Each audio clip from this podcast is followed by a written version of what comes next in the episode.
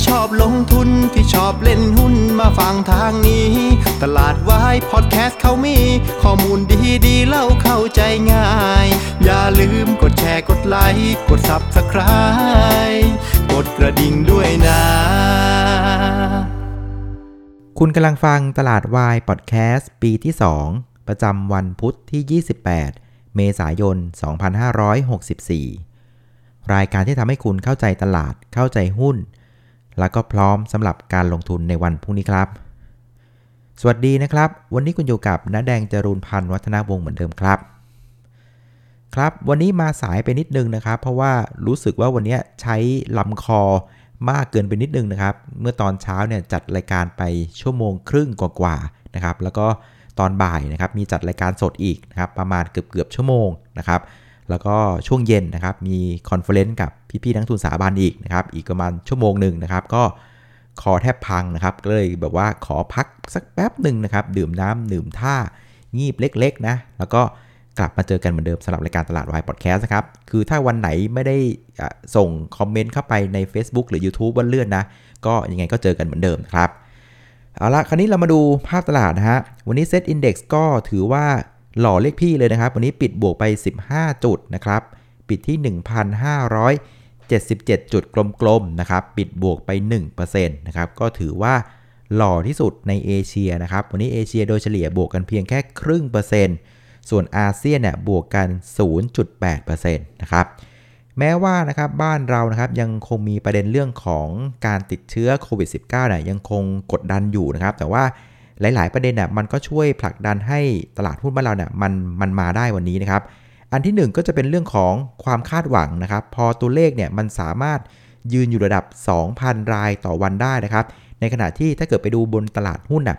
จะเห็นว่าตัวเลขช็อตเซลล์น่ะมันไม่ได้เพิ่มขึ้นเลยนะครับ คือจริง ๆ แล้วเนี่ยพอมันเข้าสู่ช่วงโค้งสุดท้ายว่าตัวเลขมันจะพุ่งขึ้นหรือเปล่าเนี่ยฮะส่วนใหญ่เนี่ยคนจะปิดความเสี่ยงนะครับ โดยการเปิด position คือทำธุรกรรม short sell กันไว้ก่อนนะครับ แต่ว่าสิ่งที่เราเห็นคือยิ่ง เข้าใกล้โค้งสุดท้าย 14 วันหลังสงกรานต์เนี่ยปรากฏว่า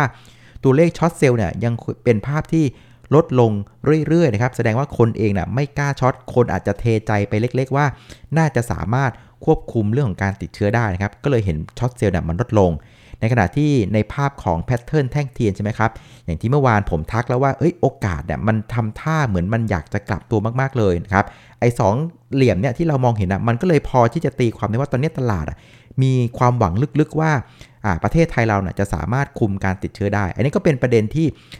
เชิงบวกที่คอยพยุงให้ตลาดหุ้นมันไม่ลงในวันนี้นะครับ ในขณะที่ประเด็นที่ 2 กับ3เนี่ยมันเป็นประเด็นที่พยุงให้ตลาดหุ้นน่ะมันลอยขึ้นนะครับ มันก็เป็นเรื่องของการประกาศงบนะครับ หลังจากกลุ่มธนาคารน่ะประกาศงบออกมาดีนะครับ คราวนี้กลุ่ม real sector ต่างๆน่ะก็เริ่มทยอยประกาศงบออกมา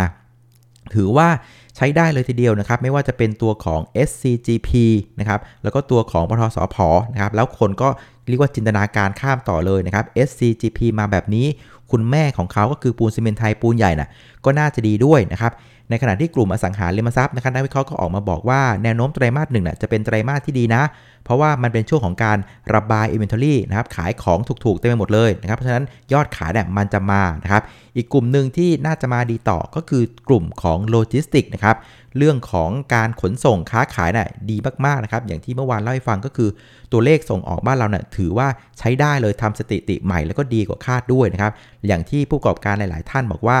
ตรุษจีนปีนี้นะครับไม่เหมือนตรุษจีนปีที่แล้วนะครับออเดอร์ต่างๆเนี่ยเรียกว่ามากันถล่มทลายเลยนะครับงั้นหุ้นโลจิสติกส์ต่างๆเนี่ยก็แนวโน้มรายงานงบออกมาดีนะครับ เช่นเดียวกับกลุ่มค้าปลีกนะครับก็เป็นภาพที่ค่อยๆ ฟื้นตัว Q on Q คือจากไตรมาส4นะครับแม้ว่า year on year ยังเป็นภาพที่เหนื่อยอยู่นะครับแต่ว่าโดยรวมเนี่ยมันเป็นอาการที่งบ นะฮะไตรมาสหนึ่งอะแนวโน้มที่จะออกมาน่ะน่าจะอยู่ในทิศทางที่ค่อนข้างโอเคนะครับในขณะที่ฝั่งต่างประเทศเองนะครับประเด็นที่อเมริกาเองนะครับเรื่องของตัวเลขเศรษฐกิจต่างๆนะก็ยังคงออกมาดีอย่างต่อเนื่องนะครับอย่างเมื่อคืนเนี่ยครับตัวเลขของดัชนีความเชื่อมั่นผู้บริโภคของสหรัฐอเมริกาเนี่ย ออกมาเรียกว่าดีกันแบบถล่มทลายเลยนะครับ สะท้อนว่าคนอเมริกันน่ะมีความเชื่อมั่นนะครับในเรื่องของเศรษฐกิจของเขามากนะครับ อันเนี้ยมันก็เป็นตัวหนุนให้เหล่าสินค้าโภคภัณฑ์ต่างๆน่ะมีการปรับตัวขึ้นนะครับ ไม่ว่าจะเป็นเรื่องของน้ำมัน ปิโตเคมีนะครับ สินค้าการเกษตร เดินเรือ โลหะมีค่าต่างๆเนี่ยก็ขยับตัวได้ค่อนข้างดีนะครับ เพราะฉะนั้นประเด็นในเรื่องของการที่คาดหวังว่ารัฐบาลไทยจะคุมการติดเชื้อได้นะครับ งบการเงินทยอยออกมาดีอย่างต่อเนื่อง แล้วก็ตัวเลขเศรษฐกิจในต่างประเทศเนี่ยเรียกว่าหนุนนะครับประคองนะครับตลาดหุ้นทั่วโลกอยู่ ตรงนี้ก็เลยทำให้วันนี้ตลาดหุ้นบ้านเราก็สามารถขยับตัวขึ้นมาได้นะครับ แต่ว่าสุดท้ายของสุดท้ายของวันนี้นะผมว่าหลักๆที่ทำให้หุ้นวันนี้มันไม่ลงนะครับก็คือว่าวันนี้มันไม่มีข่าวลบไปมากกว่านี้แล้วอ่าพอมันไม่มีข่าวลบนะครับแต่ว่ามันมีข่าวบวกเล็กๆเข้ามาเล็กๆน่อยๆเงี้ยมันก็ทำให้ตลาดหุ้นสามารถฟื้นตัวขึ้นมาได้นะครับ คราวนี้การเคลื่อนไหวของเซ็ตอินดี x ในตอนเช้านะครับ ตอนเช้าเนี่ยเราก็เปิดกระโดดบวกไป 6 จุดนะครับ เปิดที่ 1,566 นะครับ ซึ่งมันเป็นจุดที่ข้ามแนวสำคัญใช่ไหมครับ เมื่อวานเนี่ยผมให้แนวไว้ว่าบริเวณ 1,564เนี่ยเป็นแนวที่เรียกว่าถ้าข้ามตัวเนี้ยนะครับ มันจะเหมือนเขื่อนแตกนะครับ มันจะเป็นจุดที่มูดการเทรดอะ มันจะกลับมาทันที ซึ่งวันนี้เซ็ตอินเด็กซ์เนี่ยเปิดมาที่ 1566 เลย คือเปิดข้ามแนวนี้เลยนะครับ เปิดข้ามไป 2 จุด เพราะนั้นเซเมนต์การเทรดอะ มันมาเลยแบบถาโถม สังเกตดูเนี่ย เรียกว่าตลาดหุ้นน่ะเดินหน้าขึ้นอย่างต่อเนื่อง แล้วก็แรงซื้อเข้ามาใน ทุกๆ กลุ่มนะครับ แล้วความที่น่าสนใจก็คือว่าตอนเช้าเปิดกระโดดไป 1566 ใช่ไหมแล้วเดินหน้าขึ้นอย่างต่อเนื่องนะครับ จากนั้นตอนบ่าย 2 โมงน่ะคือหุ้นไม่ขึ้นต่อนะ แต่ข้อดีคือหุ้นก็ไม่ลงต่อเช่นกันนะครับ ช่วงภาคบ่ายน่ะมันเป็นภาพที่ตลาดหุ้นน่ะไซด์เวย์ออกข้างลอยอยู่ด้านบนนะครับ แล้วก็ไปปิดที่ 1,577 นะครับ เพราะฉะนั้นการที่หุ้นน่ะนะเปิดกระโดดในตอนเช้าแล้วเดินหน้าต่อนะครับ แล้วจากนั้นก็ไซด์เวย์ออกข้างตลอดภาคบ่ายไม่ยอมลงแบบเนี้ย มันเป็นการสะท้อนว่าตลาดหุ้นน่ะ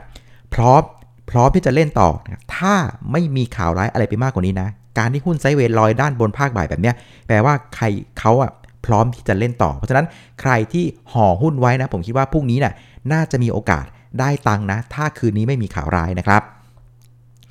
คราวนี้มาดูหุ้นที่ผลักดันตลาดในเชิงบวกวันนี้นะครับ ตัวแรกก็จะเป็นตัวของท่าอากาศยานไทยนะครับ AOT วันนี้เด้งมา3%นะครับหลังจากเมื่อวานน่ยลงกันเละเทะเลยนะครับโดยเฉพาะ AOT วันนี้เนี่ยนะครับการบวกมา3%เนี่ยพยุงตลาดได้ประมาณสัก 2.5 จุดนะครับวันนี้เนี่ย LT มีการจัดประชุมนักวิเคราะห์นะครับแล้วก็แมสเซจที่ออกมาจากการประชุมสำคัญก็คือว่า LT เนี่ยนะครับจะไม่มีการขยายมาตรการให้ความช่วยเหลือผู้ประกอบการ ในระยะสั้นนะครับ คือก่อนหน้านี้คนเริ่มกังวลว่า เฮ้ย โควิดเนี่ยมันมารอบ 3 แล้ว แล้วการที่ AOT เนี่ยไปช่วยผู้ประกอบการนะครับ คนที่เช่าพื้นที่เช่าต่างๆ ในสนามบินเนี่ย คือช่วยมาหลายรอบแล้ว ถ้าโควิดรอบ 3 มานี้อีกเนี่ย จะช่วยอีกหรือเปล่า ถ้าเป็นแบบเนี้ยผู้ถือหุ้นก็แย่สินะครับ ซึ่งปรากฏว่าแมสเซจที่ออกมาคือ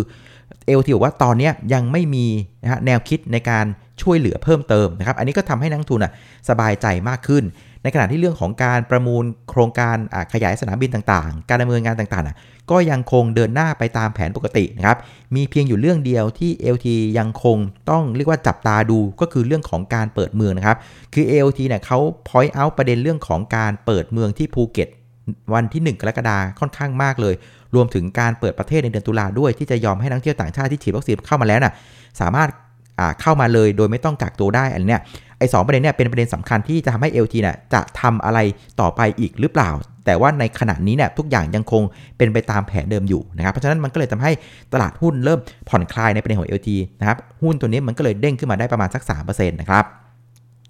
ส่วนอีก 2 ตัวก็จะเป็นตัวของปูนใหญ่นะครับ วันนี้บวกมา3%นะครับหลังจากคุณลูกของเขาก็คือ SCGP เนี่ยรายงานงบออกมาดีกว่าคาดนะครับ คนก็จินตนาการว่าอย่างนี้คุณแม่สวยแน่นอนนะครับ ในขณะที่ตัวถัดไปก็จะเป็นตัวของ IVL นะครับก็มีการคาดหมายว่างบก็จะออกมาดีด้วยนะครับหลังจากเราเห็นเรื่องของสินค้า commodity ต่างๆก็ปรับตัวขึ้นอย่างต่อเนื่องในตลอดช่วงไตรมาสหนึ่งที่ผ่านมานะครับนอกจากนี้นะครับหุ้นที่เป็นขนาดใหญ่ๆนะที่อยู่โซนล่างๆ แม้ว่า จะยังไม่ได้มีประเด็นในเชิงปัจจัยพื้นฐานอะไรมากมายนะ แต่ว่าก็วันนี้ก็ได้รับแรงซื้องัดขึ้นมาหลาย ๆ ตัวเลยนะครับ ไม่ว่าจะเป็นตัวของ Curry Express นะครับ GPSC รวมถึงไทยออยด้วยนะครับ เหล่านี้ก็ดึงให้ตลาดช่วยขยับตัวขึ้นมาได้นะครับส่วนหุ้นที่กดตลาดในเชิงลบวันนี้นะครับ วันนี้ก็จะเป็นตัวของ MTC นะครับ ปรับตัวลงไป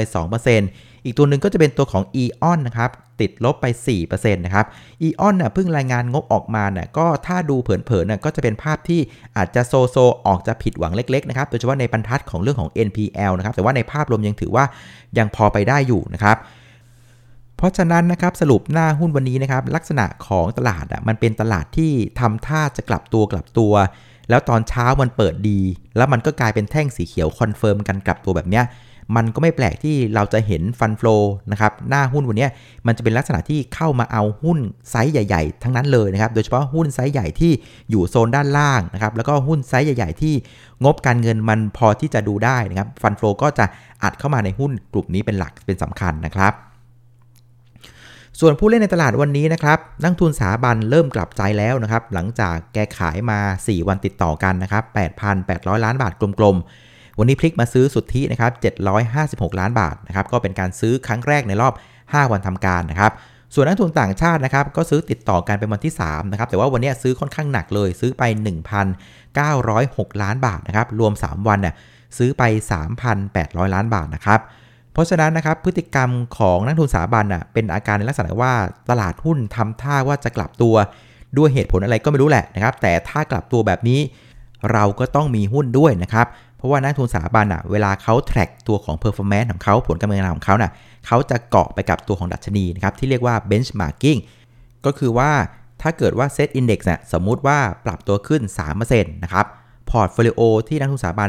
บริหารเนี่ยนะครับอย่างน้อยก็ต้องเติบโตขึ้นด้วย 3%อันนี้ถือว่าแปะเอี้ยกันนะครับแต่ว่าถ้าเกิดว่าดัชนีเนี่ยปรับตัวขึ้น 3%นะครับแต่ว่า port โตเพียงแค่ 2.5%แบบเนี้ย อันนี้ถือว่าแพ้ตลาดเออถ้าเป็นแบบเนี้ยจะถือว่า performance อะไม่ดี ดังนั้นนะครับ ถ้าเกิดว่า 1-2 วันนี้นะครับ ไม่มีข่าวลบข่าวร้ายอะไรเข้ามาเพิ่มเติมนะ เรามีโอกาสที่จะเห็นนักลงทุนสถาบันเข้ามาเก็บหุ้นเพิ่มเติมอย่างต่อเนื่อง แล้วจะเป็นคน lead ตลาดได้ในช่วงนี้นะ เพราะฉะนั้นเราตามติดนักลงทุนสถาบันให้ดีนะครับในช่วง2-3วันนี้นะครับส่วนมูลค่าการซื้อขายวันนี้นะครับอยู่ที่ 94,600 45 ล้านบาทนะครับ ก็เพิ่มขึ้น 13%จากเมื่อวานนี้นะครับ ส่วนประเด็นที่จะส่งผลต่อตลาดหุ้นบ้านเราในวันพรุ่งนี้นะครับ ก็จะมีอยู่ 2 ประเด็นด้วยกันนะครับ ประเด็นที่ 1 ก็คือเป็นประเด็นในต่างประเทศนะครับ คืนนี้จะมีการประชุมนะครับธนาคารกลางสหรัฐนะครับ หรือว่าเฟดนะครับ ทุกคนก็เฝ้าดูท่าทีว่าเฟดเนี่ยจะมีการปรับเปลี่ยนนโยบายอะไรหรือเปล่านะครับ ซึ่งผมมองว่ามันออกได้ 2 หน้านะ อันที่1นนะครับไม่เจ้านะ อันที่ 2 ก็เจ๊งนะฮะอันที่เจ้าคือว่าเฟดคงจะไม่ทำอะไรนะครับ คงจะเป็นในลักษณะของการคงนโยบายทุกอย่างไว้ตามเดิมนะครับ เพื่อรอดูว่าเศรษฐกิจอะมันจะฟื้นได้จริงหรือเปล่านะครับ แม้ว่า leading indicator นะครับดัชนีชี้นำต่างๆอะมันเริ่มออกมาในโทนดีละนะครับ แต่ถ้าเกิดผมเป็นเฟดอะผมก็ขอจะเฝ้าดูอีกหน่อยหนึ่งดีกว่าเพื่อความปลอดภัยนะครับ หรือถ้าเกิดว่าเป็นประเด็นที่จะเจ๊งเลยนะ คือถ้าเกิดว่าคืนนี้เนี่ย ประธานเฟดเริ่มมีการส่งสัญญาณว่าจะลด QE แล้วนะ ถ้าออกมาเป็นหน้าเนี่ยนะคาดว่าตลาดจะมีความผันผวนในเชิงลบเลยนะครับ เพราะว่าต้องไม่ลืมว่าตลาดหุ้นนะครับในช่วง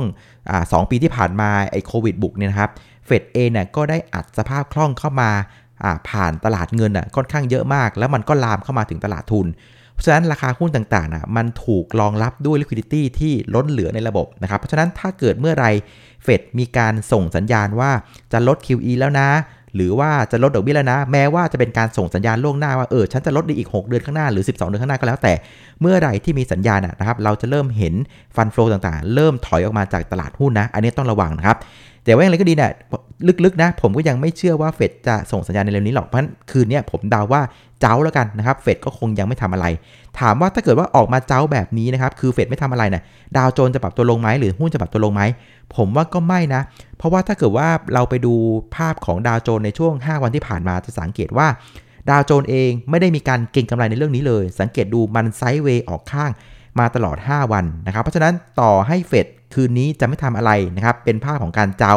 ภาคของดาวโจนเองก็น่าจะไม่ได้มีการเคลื่อนไหวรุนแรงอะไรมากนัก ก็น่าจะกลับมาเรื่องของอการประกาศผลการดำเนินการของหุ้นในอเมริกาเสียมากกว่านะครับ ส่วนประเด็นที่ 2 ก็คือประเด็นในเมืองไทยนี่แหละครับ ก็คือเรื่องของโควิดนะครับ เรื่องของการติดเชื้อนะฮะ ซึ่งเมื่อตอนเย็นน่ะผมเห็นตัวเลขของบางจังหวัดมาแล้วนะ อย่างของจังหวัดเชียงใหม่น่ะ ปรากฏว่าตัวเลขผู้ติดเชื้อเริ่มเด้งขึ้นมาอีกแล้วนะครับ อันนี้ก็ต้องระมัดระวังด้วยนะครับแต่อย่างไรก็ดีเนี่ยผมว่าในภาพรวมนะ ถ้าการติดเชื้อนะครับของทั้งประเทศไทย ยังอยู่ระดับประมาณสัก 2,000 ถึง 2,200 คนต่อวันน่ะผมว่ายังอยู่ในโหมดที่ยังโอเคอยู่นะครับ เพราะว่าตอนที่เราไปพีคๆเนี่ยเราไปประมาณสัก 2,008ไอ้ที่เกือบพีคคือประมาณสัก 2,005ใช่ไหมเพราะงั้นถ้าเกิดว่าเราเหวี่ยงอยู่ระดับ 2,000 ถึง 2,200นะผมว่ายังคงอยู่ในระดับที่พอรับได้นะครับ แต่ว่าอย่างไรก็ดีเนี่ยเพื่อนๆ ต้องไม่ลืมนะว่าอ่ารอบนี้เนี่ยรัฐบาลเองเนี่ยมีการยกระดับนะครับ การป้องกันเรื่องของโควิดอะ ตั้งแต่วันที่ 18 เมษายนเป็นต้นไปนะครับ เพราะฉะนั้นเราเอาวันที่ 18 เมษาบวกไปอีก 14 วันนะครับ ช่วงที่เชื้อมันเพาะตัวเนี่ยมันก็จะไปตรงกับวันที่ 1 พฤษภาวันแรงงาน นั่นหมายความว่าวันนี้เนี่ยเราอยู่วันที่ 28 เมษาแปลว่าเรามีเวลาอีก 3 วันนะครับ จะถึงวันที่ 1 พฤษภา ผมกำลังจะบอกว่าใน 3 วันนี้เนี่ยตัวเลขต้องดีขึ้นอย่างมีนัยสำคัญนะครับ คือถ้าพรุ่งนี้นะครับยังเกาะ 2,000 อยู่นะครับ แล้วถ้ามาลืนนี้ ก็ยังเกาะ 2,000 อยู่นะครับผมว่าอันเนี้ยเป็นสัญญาณที่ไม่ดีเลยนะครับ เพราะว่าถ้าเกิดว่าไอ้วันที่ 18 เมษายนเนี่ยมาตรการต่างๆ มันยกระดับขึ้นมาแล้วมันทำได้ดีเนี่ยตัวเลขมันควรจะต้องลดลงภายใน 14 วันอ่าอันนี้สำคัญนะครับเรามีเวลาอีก 3 วันให้เฝ้าดูตัวเลขนี้นะ ถ้าภายในวันที่ 1 พฤษภายังลงต่ำกว่า 2,000 คนไม่ได้นะ ผมว่าเราอาจจะมีปัญหานะ ก็ฝากด้วยแล้วกันนะครับ เพราะฉะนั้นตอนนี้นะครับเราอยู่ในโค้งสุดท้ายนะครับของประเด็นในเรื่องของโควิด -19 แล้วเพราะฉะนั้นเพื่อนๆ เตรียมความพร้อมให้ดีนะครับ เพราะว่าโอกาสที่หุ้นน่ะมันจะวิ่งทะลุพันหอย่างรวดเร็วมีความเป็นไปได้ และในทางกลับกันนะครับโอกาสที่เซ็ตจะวกหัวกลับหลุด 1,500 จุดก็มีความเป็นไปได้เช่นกัน เพราะฉะนั้นตอนนี้มันใกล้จะเลือกทางมาก ๆ แล้วนะครับ เพราะฉะนั้นนะครับใครที่มีโพสชันของหุ้นนะครับถือหุ้นไว้เยอะๆช่วงนี้เนี่ยนะครับเฝ้าตลาดหุ้นดีๆห้ามพลาดเลยห้ามลุกไปอึห้ามลุกไปฉี่นะ อาจจะมีการกลับตัวได้ทุกเวลานะครับ ส่วนใครที่ยังไม่ค่อยมีหุ้นนะครับ ก็เตรียมเงินสดให้พร้อมนะครับ โอกาสของคุณใกล้จะมาแล้วนะครับ ถ้ามันเบรกพันหนะครับ เราก็สามารถ follow buy ได้ไม่มีปัญหาอะไร หรือถ้ามันหลุดพันหเอาละเราก็จะได้มาหาซื้อหุ้นดีๆกันอีกครั้งหนึ่งนะครับ ส่วนใครที่เป็นสายเทรดก็ง่ายๆเหมือนเดิมครับ เมื่อวานเราให้แนวไว้ที่ 1,564 ข้ามตัวเนี้ยเทรดได้สบายนะครับพรุ่งนี้ขอขยับแนวมาอีกนิดนึงแล้วกันนะครับ เป็นบริเวณ 1,570 นะครับ ถ้าพรุ่งนี้ตลาดหุ้นยังคงเหนือกว่า 1,570 นะครับ มูดของการเทรดสบายๆนะครับ อาจจะไปโฟกัสที่หุ้นขนาดใหญ่มากขึ้นนะครับ เพราะตอนนี้อย่างที่บอกคือ นักทุนสถาบันจะเริ่มกลับเข้ามีบทบาทมากขึ้นอีกครั้งหนึ่งสำหรับการขับเคลื่อนเซตในรอบนี้นะถ้าเขานะครับเลือกที่จะเลือกไล่เก็บหุ้นนะครับหน้าหุ้นสำหรับการเทรดเก็งกำไรระยะสั้นนะก็ต้องเปลี่ยนจากหุ้นเล็กนะ ไปหาหุ้นใหญ่นะครับแล้วก็เน้นหุ้นใหญ่ที่เป็นลักษณะที่แนวโน้มงบออกมาดีนะครับหุ้นที่เป็นลักษณะที่เป็น global play หุ้นที่เกี่ยวเนื่องกับ community อะไรพวกเนี้ยหรือถ้าเกิดจะเอาหุ้นในประเทศโดเมสติกนะก็พยายามไปหาหุ้นที่มันเป็นโดเมสติกที่มันอยู่โซนล่างที่นักทุนสถาบันเขาอยากจะงัดกัน ต้องเป็นหน้าหุ้นลักษณะนี้นะถึงจะเทรดได้นะจ๊ะโอเคนะวันนี้ก็ครบถ้วนประมาณนี้สำหรับรายการตลาดวายพอดแคสต์นะครับ ขอบคุณอีกครั้งสำหรับการติดตามกดไลค์กดแชร์ให้รวมถึงเพื่อนๆที่อุตส่าห์แนะนำรายการให้นะครับ วันนี้ขออนุญาตลาไปก่อนนะครับ เจอกันอีกทีในวันพรุ่งนี้ช่วงเย็นๆครับ สวัสดีครับ